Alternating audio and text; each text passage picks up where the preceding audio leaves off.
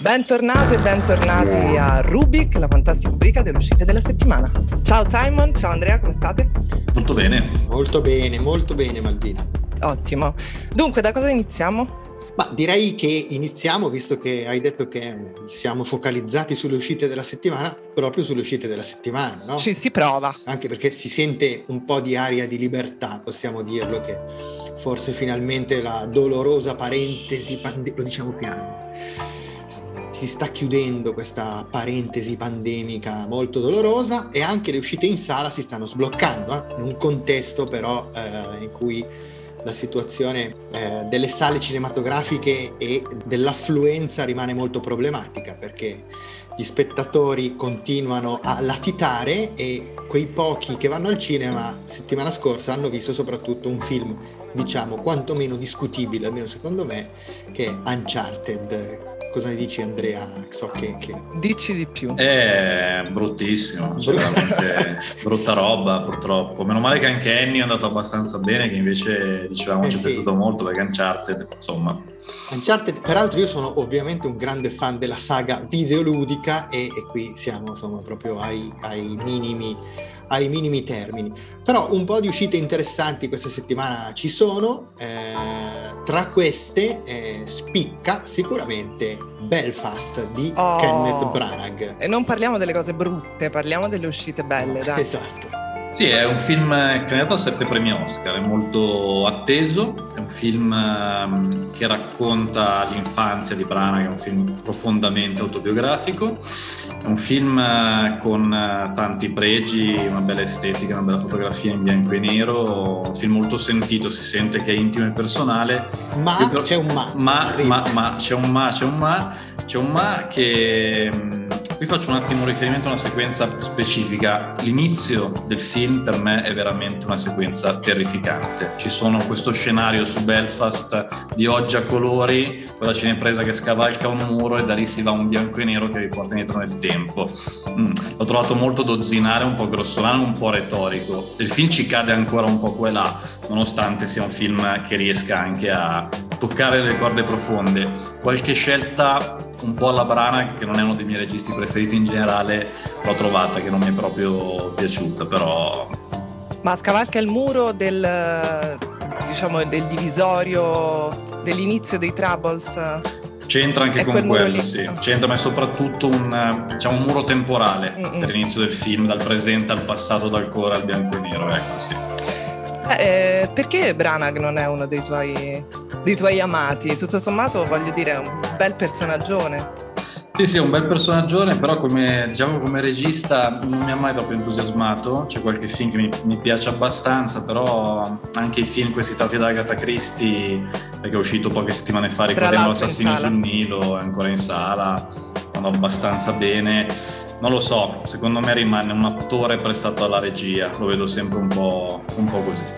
Forse possiamo dire che, eh, no, tu dicevi un film profondamente autobiografico perché Branagh viene da una famiglia proletaria protestante di, di Belfast. Eh, e, e, questa cosa in qualche maniera, cioè il problema del conflitto dell'identità, se lo porta dietro in tutta la sua la sua carriera che va dal teatro profondamente legato a Shakespeare con cui entra nel cinema eh, e poi arriva fino al blockbuster, pensiamo a Thor eh, o uh, pensiamo a lui come attore in... Um, nella saga di Harry Potter, insomma voglio dire, eh, però in qualche maniera eh, è vero che a partire da Amleto a finire forse anche al professore di Harry Potter in qualche maniera questo codifica un po' un suo essere artistico, potremmo dire così, no? Non so. Sì, sì, decisamente. Poi cioè, il film è anche, Belfast è anche pieno di riferimenti cinefili, ci si vede che lui ha una grandissima formazione c'è sempre più un discorso, secondo me, proprio anche, anche, in questo film in cui non recita di grande attenzione alla recitazione più che ad alcuni aspetti un po' più eleganti della regia, però so che Simone l'ha apprezzato di più, quindi lascio anche a te il, il commento. Che dici Simon? Allora, condivido con Andrea il, la riflessione generale su, su, Kenneth Branagh. Diciamo che io l'ho sempre considerato da, da, da regista un, un narratore con una mano un po' pesante diciamo così, un po', Andrea ha usato il termine dozzinale, effettivamente ci sono dei passaggi che sono, come dire, un po' grevi, un po' poco sfumati, sicuramente quell'inizio ha anche degli aspetti un po' kitsch, però eh, secondo me qui eh, c'è qualcosa che arriva in, in profondità, c'è qualcosa di più sincero, mi ha ricordato per certi versi, almeno negli aspetti più positivi, un film come Jojo Rabbit, oh, perché mi è sembrato che al di là della volontà di raccontare le proprie ri- origini ci sia anche il tentativo eh, spesso riuscito di farci guardare la, la storia o perlomeno uno dei conflitti più cruenti e ingiustificabili del secondo Novecento con gli occhi di un bambino, dalla cui prospettiva tutto sembra ancora più assurdo e incomprensibile.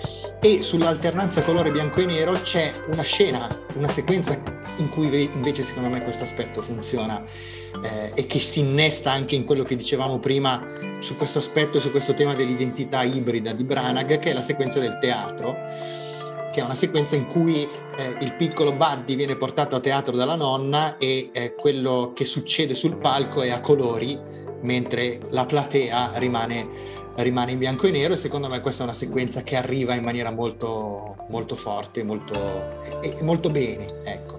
Bene, lo vedrò. Andrò al cinema appunto a vederlo perché esce domani Mm, questa puntata uscirà dopo domani, dunque c'è un po' di sfasamento temporale, ma oggi siamo a mercoledì.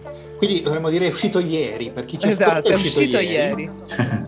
e Malvina, hai detto che andrai al cinema, ma settimana scorsa anche hai detto che saresti andata al cinema, ma ci sei andata o no? E ci sono andata, sono andata, non so se ricordate, ero curiosa di vedere questo, questo film. Due film ci hai detto che ti incuriosivano. Due film e vorrei parlare di uno in particolare che è una femmina, tra l'altro era eh, nella sezione panorama della Berlinale e è questo esordio eh, di Francesco Costabile, un esordio bellissimo secondo me. È un film che è stato girato in cinque settimane con un budget ridotto durante la pandemia, ehm, e però questo di solito si dice per dire però tutto sommato il film merita.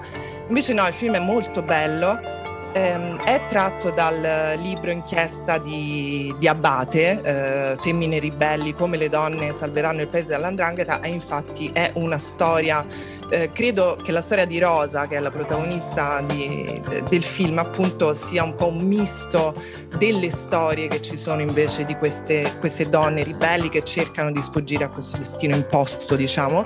Ehm, e il film è veramente molto intenso, molto claustrofobico, nel senso che siamo veramente in un nowhere che poi è eh, la, la Calabria, è un paese eh, in provincia di Cosenza e, e, è un paese estremamente claustrofobico, siamo sempre nelle viette strette no, di, questo, eh, di, questa cittadina, nelle viette strette del cimitero, poi ogni tanto si aprono questi, eh, queste vallate allo sguardo, però tendenzialmente siamo in un isolamento, infatti il film poi racconta questo, cioè di come questo destino imposto ehm, funzioni, cioè si faccia sorte di molte donne e anche molti uomini, perché in realtà il film segue il punto di vista di lei, però attraversa diciamo un'antropologia, se vogliamo, e come questo destino imposto funzioni perché c'è un isolamento naturalmente, no?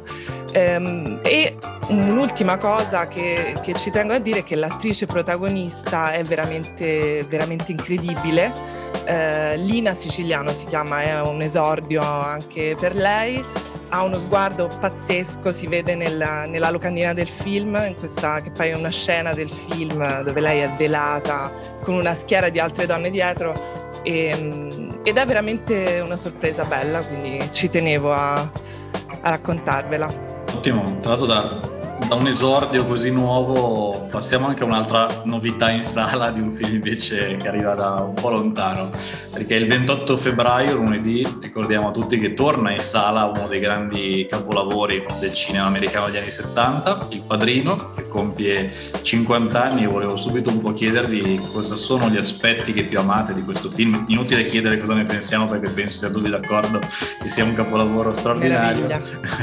cosa sono gli aspetti più che più amate del padrino? Vado io, vai tu, Malvi. Vai, vai, vai. Ma io semplicemente eh, sento parlare spesso rispetto al primo episodio del, dell'inizio del film, che c'è questa scena memorabile che sappiamo insomma, che, che, conosciamo quasi tutti a memoria con eh, il, il, grande Marlon Brando che si gira nella penombra con il gatto in braccio e il, con quel carrello iniziale. Con quel carrello iniziale, quel dialogo straordinario, ma io trovo eh, incredibile il finale anche del Padrino. Trovo che sia uno dei finali più belli della storia del cinema. Non so se ve lo ricordate, che è tutto affidato alla eh, straordinaria Diane Keaton, che è la, la moglie di, di, di, Michael Corleone, eh, interpretato dal Pacino, che la, la, rassicura in quell'ultima sequenza di non avere nulla a che fare con l'omicidio di, di Carlo e poi c'è questa insomma, inquadratura con la profondità di campo con Michael e altri uomini che si riuniscono sul, su, su un tavolo in un'altra stanza, la porta che viene chiusa, il controcampo sullo sguardo angosciato di Diane Keaton che per me rimane un'inquadratura, proprio un'inquadratura finale strepitosa. Fantastico. Beh, bellissimo, effettivamente. Sono tante le scene che uno si ricorda di questo film, dunque è veramente uno dei film eh, iconici, se vogliamo. Io penso che attraverso questo film eh, mi sono appassionata alla mafia, al back, no, alla dimensione del backstage, cioè alle, alle cose che non, che non, si vedono e costruiscono un film. Um, questo film è pieno di aneddoti, no? dal gattino iniziale che non doveva esserci, e poi c'era la testa di cavallo che doveva essere finta e poi vera. C'è tutta una dimensione backstage che ti fa amare no? quel rapporto tra filmico e profilmico che poi alla fine eh, fa sì che siamo oggi qua a raccontarci queste cose.